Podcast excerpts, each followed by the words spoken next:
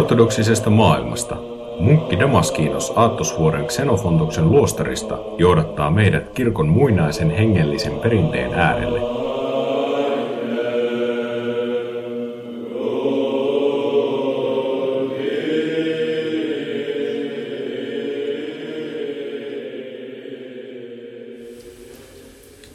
Luetaan tänään taas pari lukua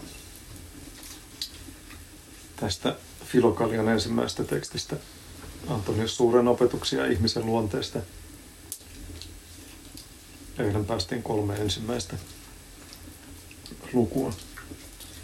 Neljännessä luvussa sanotaan, että kun pidät rahan hankkimista ja sen runsasta käyttöä vain hetkellisenä harhana, ja kun ymmärrät, että hyveellinen ja Jumalan mielenmukainen elämä on rikkautta parempi, ja kun tämän muistaen sydäntäsi tutkistelet, et huokaile, et valita, etkä soimaa ketään, vaan kiität kaikesta Jumalaa nähdessäsi, kuinka sinua huonommat ihmiset turvautuvat puhetaitoonsa ja rahoihinsa.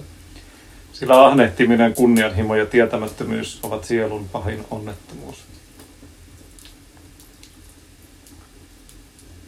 Se rahan hankkiminen on tietysti nykyajalla kaikista ongelmallisin asia ei pelkästään siinä mielessä, että me jotenkin hankittaisiin rikkautta, vaan siinä mielessä, että me asetetaan se koko rahan hankkimisen prosessi elämämme jotenkin keskipisteeksi. Ja se, mikä tässä luvussa on huomion arvoista, on se, että hän sanoo, että kiität kaikesta Jumalaa nähdessäsi, kuinka sinua huonommat ihmiset turvautuvat puhetaitoonsa ja rahoihinsa se, miten tässä pitää ymmärtää se huonommat ihmiset, ei tietenkään tarkoita sitä, että ne on ihmisharvoltaan jotenkin huonompia. Mutta kristittynä meidän pitää ymmärtää ja oppia näkemään muista ihmisistä myöskin se niiden elämäntavan laatu. Se, että me ei lähdetä harkitsemattomasti ihailemaan tai harkitsemattomasti halveksimaan tai harkitsemattomasti seuraamaan tai harkitsemattomasti välttelemään ketään ihmistä –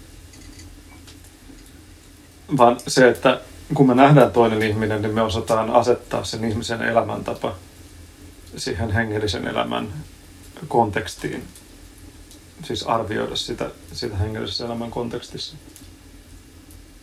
Koska jos me nähdään toisessa ihmisessä ahnehtimista, kunnianhimoa ja tietämättömyyttä, niin silloin me nähdään, että se ihminen ei elä Jumalan tahdon mukaista elämää.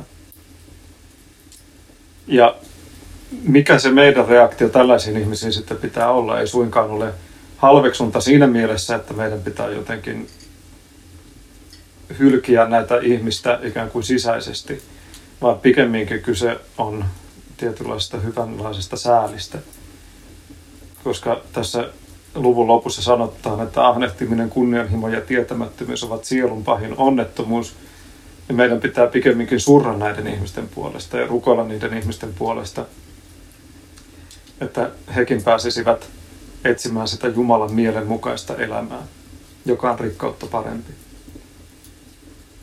Toinen asia tietysti, joka meissä pitää tapahtua tämän tutkiskelun seurauksena, niin kuin tässä sanotaan, tutkiskellaan sydäntä. Sen pitää johtaa meissä myöskin positiiviseen tällaisen elämäntavan välttelyyn meidän pitää ymmärtää se, että Jumalan mielen mukainen elämä on rikkautta parempi, niin kuin tässä luvussa sanotaan. Ja mitä se Jumalan mielenmukainen elämä tarkoittaa? Se tarkoittaa sitä sanaa, mistä puhuttiin eilen. Se tarkoittaa pyyteettömyyttä. Se tarkoittaa tyytymistä kaikkeen. Eikä pelkästään tyytymistä, vaan myöskin kaikesta iloitsemista. Niin kuin tässä luvussa sanotaan, että huokaile, et valita, etkä soimaa ketään. Mikään asia ei siis häiritse meitä me ollaan kaikkein tyytyväisiä. Sen takia luvussa 5 Antonio Suuri jatkaa, että viisas ihminen tutkii itseään koetellen, mikä on hänelle sopivaa ja hyödyllistä, mikä sielulle luonnostaan kuuluvaa ja sitä hyödyttävää, mikä taas sille vierasta. Ja niin hän pakenee sielulle vahingollista kuin jotakin vierasta, joka erottaa hänet kuolemattomuudesta meidän pitää siis kaikkien omien tekojemme, kaikkien aistihavaintojemme, kaikkien elämän tapahtumien kohdalla miettiä, että onko tämä minulle hyödyllistä, onko se sopivaa, kuuluuko se ihmisyyteen, hyödyttääkö se minua vai onko se ihmisyydelle vierasta. Onko se Jumalan tahdon mukaiselle elämälle vierasta? Ja jos me havaitaan elämässämme jotain Jumalan tahdolle vierasta, niin meidän pitää paeta sitä. Koska niin kuin tässä luvun lopussa sanotaan, se erottaa meidät kuolemattomuudesta. Kuolemattomuus ei ole ihan pieni asia. Se on ikuisuutta, se on ikuista Jumalan läsnäolossa olemista. Ja niin kauan kuin me ei ymmärretä sitä, että ne vahingolliset asiat, joita me elämässämme kohdataan, ajaa meidät pois Jumalan läsnäolosta, ajaa meidät pois ikuisuudesta Jumalan kanssa, niin niin kauan me ollaan hengellisessä elämässä hukassa. Ja monilla ihmisillä on sellainen harhakäsitys, että ikään kuin huonojakin asioita me pystyttäisiin sietämään. Ajatellaan, että no tämä ei nyt ole hengellisen elämän näkökulmasta kauhean hyvä asia, mutta menköön kerran.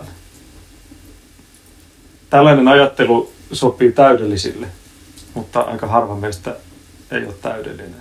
Täydellinen ihminen pystyy vastustamaan sitä kerran tapahtuvaa poikkeavuutta, kerran tapahtuvaa jonkinlaista, ei himollisuutta, mutta sitä, että pystyy suhtautumaan vaikka paistihavantoihin tyynesti ilman, että ne herättää sitä himo, himollisuutta. Eli toisin sanoen se ihminen on saavuttanut himottomuuden. Mutta niin kauan kuin me ei olla saavutettu himottomuutta, kaikki nämä asiat vaikuttaa meihin suoraan. Kaikki ne asiat erottaa meitä Jumalasta.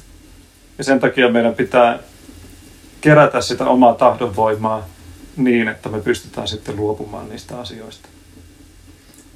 Kristityn elämä on monella tapaa luopumista. Pyhä Sofroni Saharov sanoi sitä, että kristityt olisivat kaikista surkuteltavampia ihmisiä koko maailmassa, koska kehenkään muuhun ei satu niin paljon kuin kristittyyn. Se, mikä meistä tekee ei-surkuteltavia, on ylösnousemus. Ja meidän pitää jokaisen muistaa se, että kristityn elämä on luopumista ja kipua. Minkä takia ortodoksinen kirkko, joka ainoassa arkipäivän palveluksessa koko ajan saa marttyyrien ylistystä, on se, että meidän pitää jokaisen ymmärtää se marttyyrien henki. Vaikka marttyyreja kidutettiin, vaikka heitä tapettiin, niin he eivät kieltäneet kolminaisuuden voimaa, niin kuin Veisussa sanotaan. Ja sen takia se vaarallinen vaikute, joka meissä maailmassa usein on, joka ajaa meitä siihen himolliseen toimintaan, on nimenomaan se, josta puhuin eilenkin, multitaskaaminen. Se, että me kerätään elämäämme paljon huolia, paljon erilaisia asioita, joista meidän pitää koko ajan huolehtia. Niin kuin eilen mainitsin, pyhittäjä Paisios puhui siitä, että nykyihmisen suurimpia syntejä suurimpia hengellisiä ongelmia on multitaskaaminen. Meidän pitäisi oppia yksinkertaistamaan elämää. Ja sen takia tässä seuraavassa luvussa sanotaankin, että mitä vaatimattomampaa elämää ihminen viettää, sitä onnellisempi hän on. Sillä hänen ei tarvitse huolehtia monista asioista, kuten esimerkiksi palvelijoista, rengeistä tai karjan hankkimisesta. Tällaiset huolet johtavat ikävyyksiin ja harmeihin, joiden ahdistamina alamme napista Jumalaa vastaan. Näin tämä omistamisen himo, jolle tieten tahtoen olemme antaneet vallan, ruokkii kuolemaan ja me jäämme harhailemaan syntien pimeyteen, emmekä opi tuntemaan itseämme.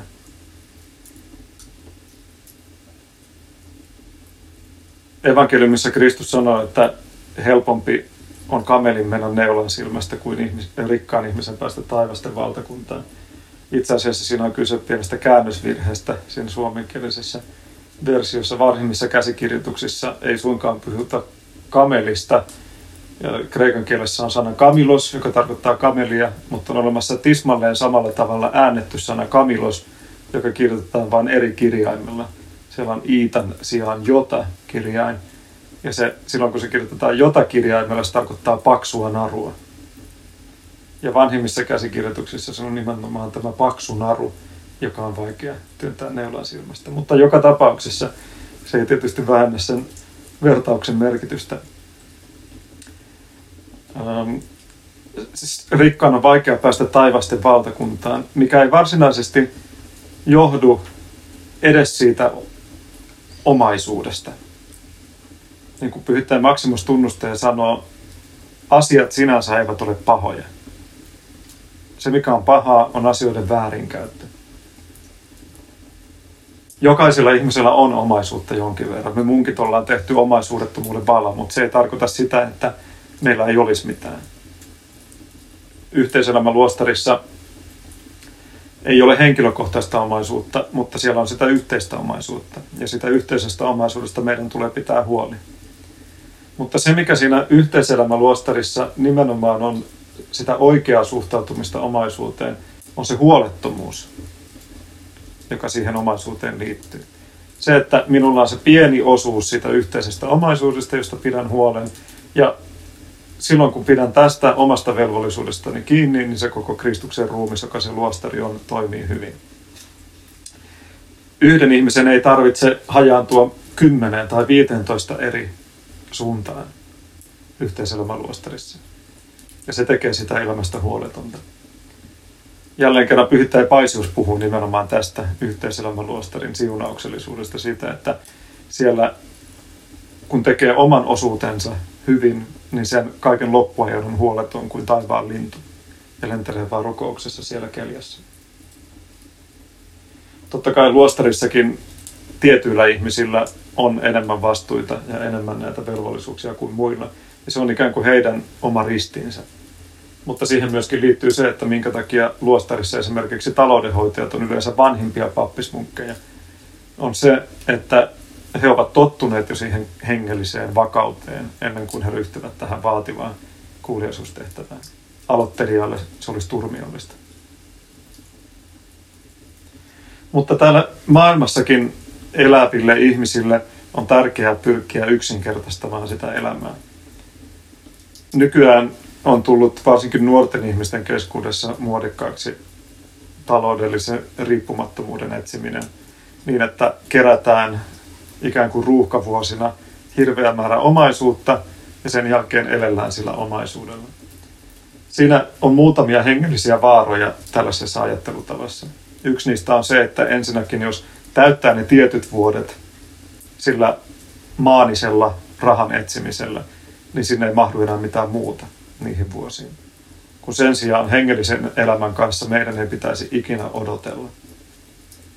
Joka päivä puoliyöpalveluksessa me veisataan se veisu, katsoo ylkä tulee puoliyöllä ja autoas on se palvelija, jonka hän palvelta löytää, vaan kelvoton on se, jonka hän löytää suruttomana.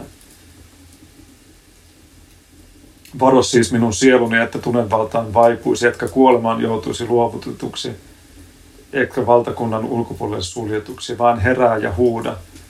Pyhä, pyhä, pyhä olet sinä Jumala, Jumalan synnyttäneesi rukouksen tähden armahda meitä. Se puoliyöpalvelus, se Kristuksen tuomion odottaminen joka päivä muistuttaa meitä siitä, että me ei koskaan tiedetä, koska loppu on lähellä. Me ei koskaan tiedetä, koska meidän oma henkilökohtamme loppumme on lähellä, kuol- oma kuolema. Me ei myöskään tiedetä sitä, milloin Kristus tulee uudestaan. Se voi tapahtua minuutin päästä, se voi tapahtua huomenna, se voi tapahtua vuosien, vuosisatojen, vuosituhansien päästä.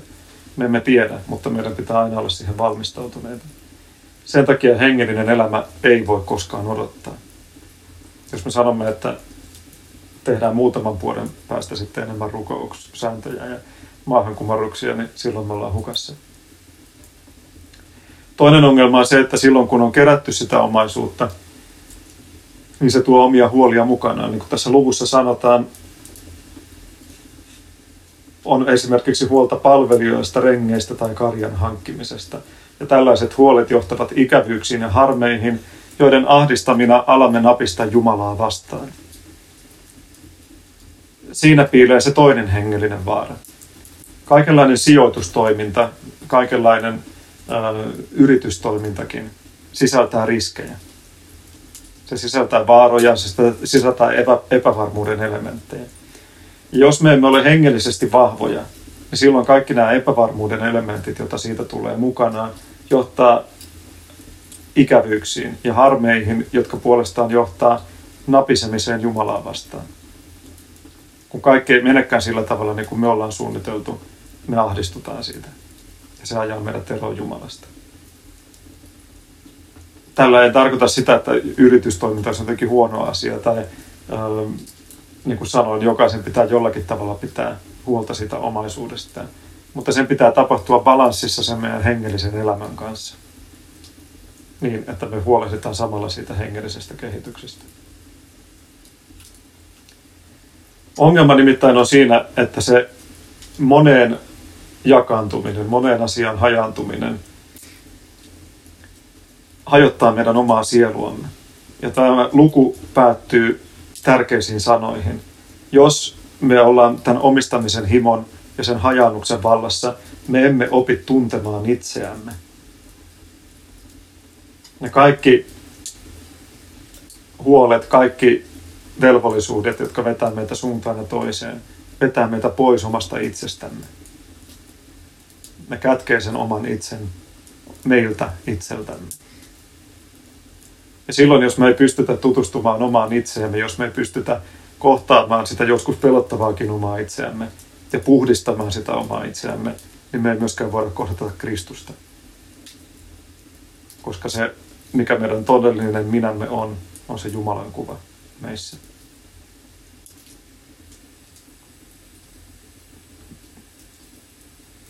Seitsemännessä luvussa sanotaan, että ei pidä sanoa, että ihmisen on mahdotonta elää hyveellistä elämää, vaan että se ei ole helppoa, sillä se ei todellakaan ole kenen tahansa saavutettavissa. Hyveellisestä elämästä osallisiksi pääsevät vain ne, jotka ovat hurskaita ja joilla on Jumalaa rakastava mieli. Ihmismieli on tavallisesti maailmallinen ja häilyvä. Se tuottaa sekä hyviä että huonoja mielteitä. Se on ailahteleva ja aineellisuuteen taipuva. Jumalaa rakastava mieli sen sijaan rankaisee pahaa, joka syntyy ihmisissä heidän oman huolettomuutensa johdosta.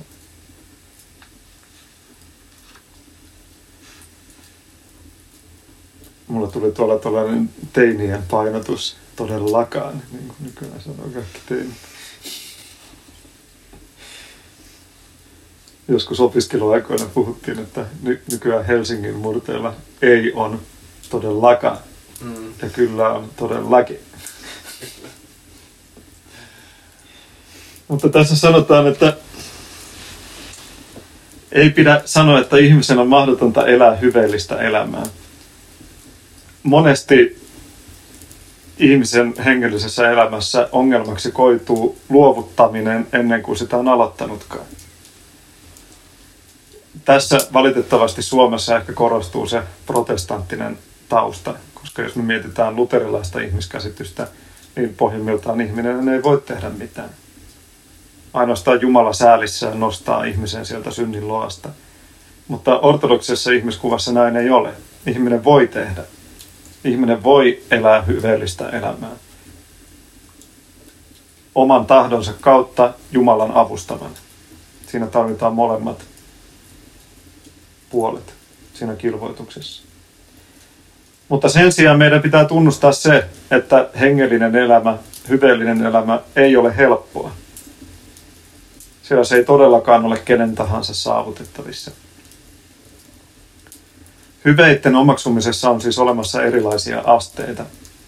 Ja tämä on toinen asia, joka meidän pitäisi muistaa hengellisessä elämässä, varsinkin ortodoksisessa kirkossa. Kun me luetaan pyhien ihmisten elämäntarinoita, niin se saattaa pahimmassa tapauksessa johtaa siihen, että me luovutetaan kilvoittelusta sen takia, koska me pidetään heidän asettamaansa tavoitetta mahdottomana saavuttaa. Se voi olla mahdoton saavuttaa siinä määrin, mitä pyhät ihmiset ovat sen saavuttaneet. Hyvin harva ihminen pystyy siihen kilvoitukseen, minkä pyhittäjäiti Maria Egyptiläinen teki erämaassa – yhden ainoan Jumalan synnyttäjän lähettämän viestin perusteella. Hän luopui koko elämästään, vaatteista, ruuasta, heittäytyi täysin Jumalan armoille, helteen polttamaksi, pakkasen jäädyttämäksi, näkemättä ihmisiä kymmeniin vuosiin.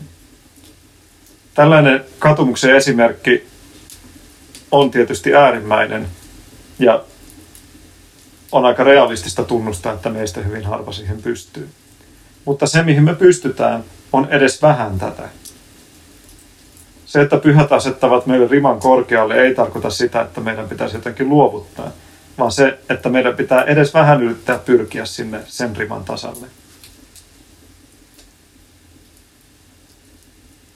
Hyveellisestä elämästä osallisiksi pääsevät vain ne, jotka ovat hurskaita ja joilla on Jumalaa rakastava mieli. Mieli tässä tilanteessa on sama asia, mistä puhuttiin eilen, nimittäin se ihmisen sielun ylin osa. Mieli on se niin sanotusti järjen näkevä osa. Se on se, joka pystyy havaitsemaan Jumalan, se on se, joka pystyy havaitsemaan luomakunnan ja se on se, joka antaa tietoa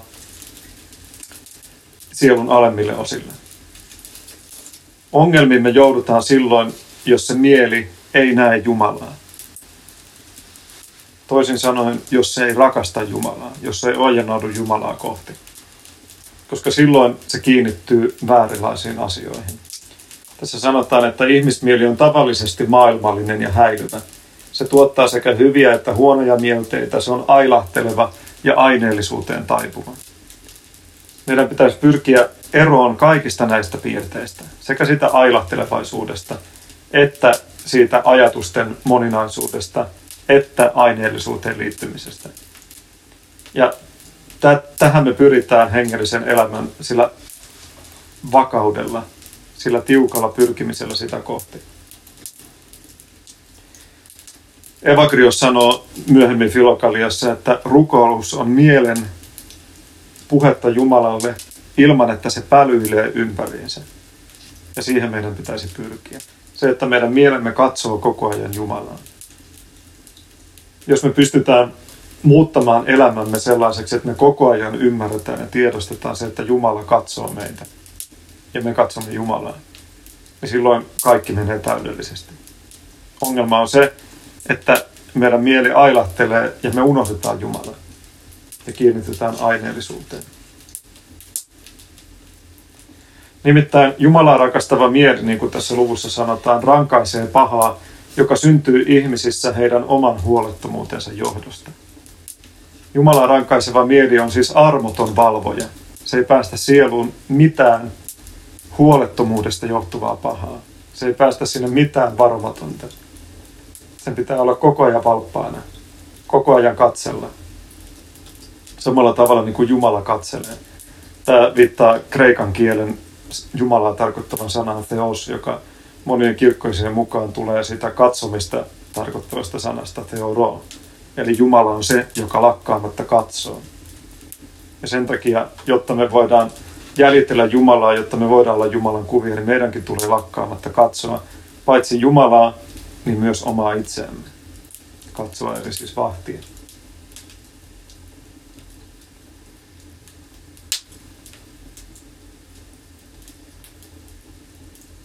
Sivistymättömät moukat pitävät tieteitä naurettavina, eivätkä haluakaan kuulla niistä, koska silloin paljastuisi heidän sivistymättömyytensä.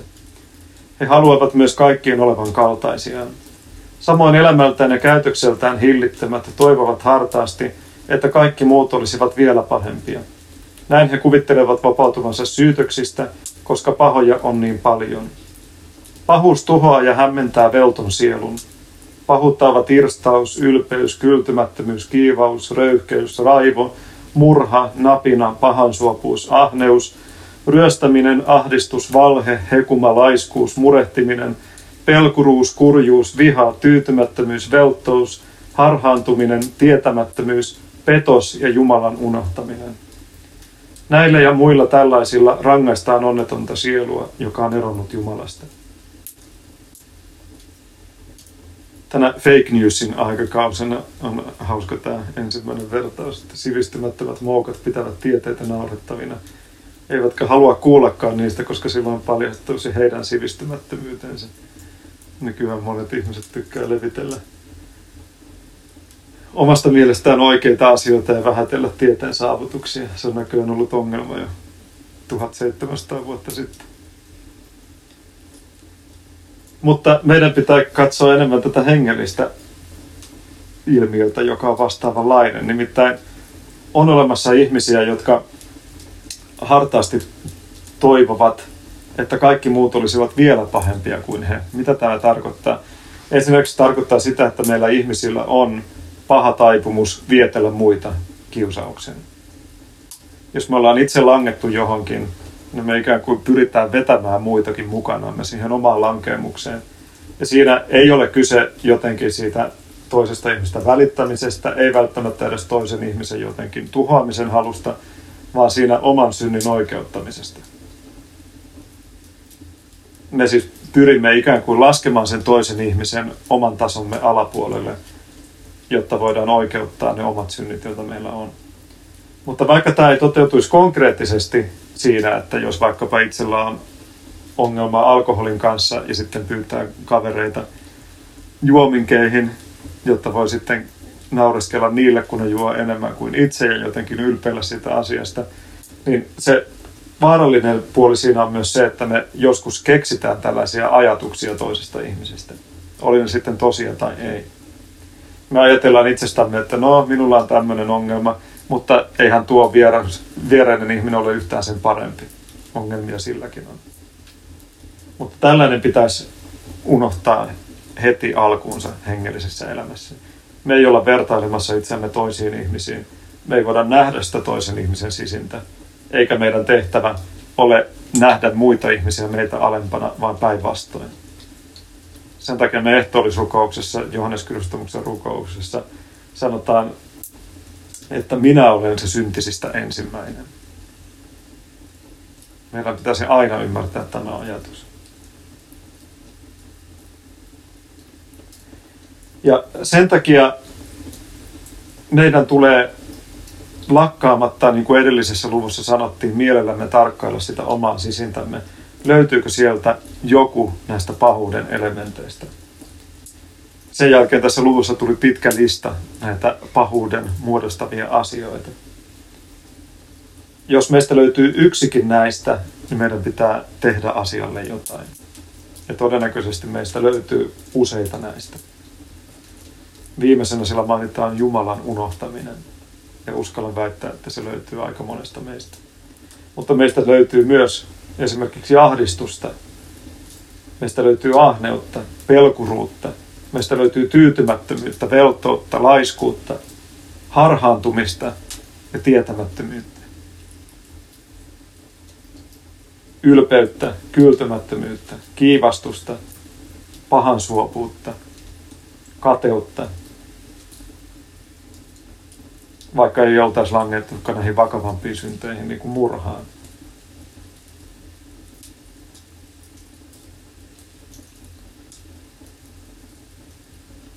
Jos meissä on yksikin näistä asioista, joita tässä on luetteltu, niin tässä sanotaan, että se on rangaistus, joka on koetellut onnetonta sielua, joka on eronnut Jumalasta.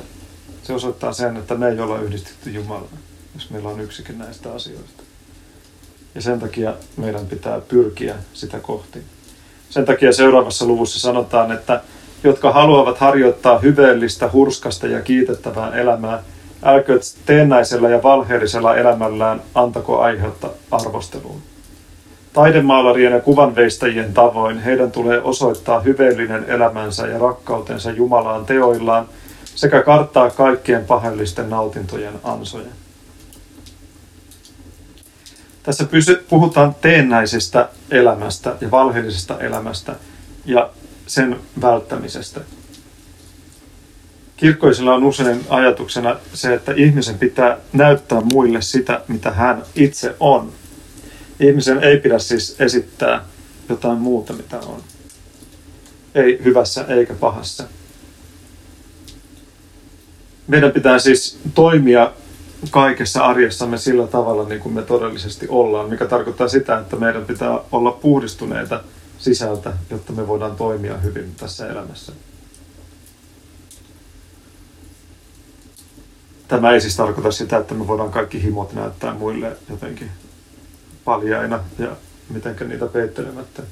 Pikemminkin se on rohkaisu meille se, että meidän pitää puhdistaa ensin ne himot niin, että me voidaan sitten näyttää se todellinen puhdistunut itsemme muille. Tässä mainitaan myöskin taidemaalarit ja kuvanveistäjät.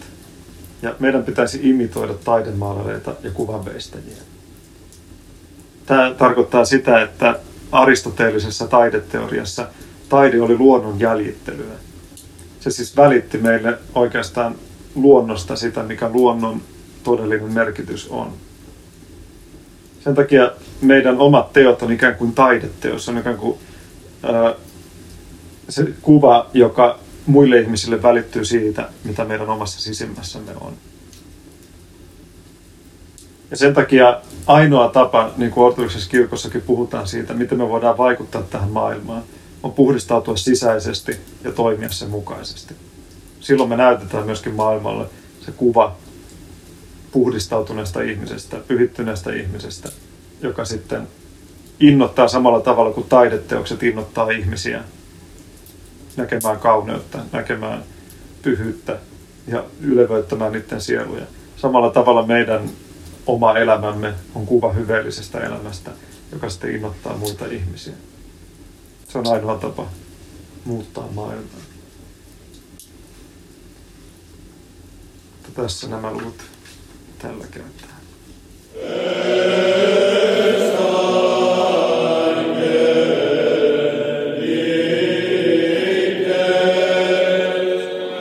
Kuunteli munkki Damaskinoksen lähetystä ortodoksisesta maailmasta. Kysymyksiä ja palautetta voi lähettää sähköpostitse osoitteeseen munkki.damaskinos.org.fi. Lisää kuunneltavaa ja luettavaa löydät osoitteesta ortodoksisesta maailmasta.blogspot.fi.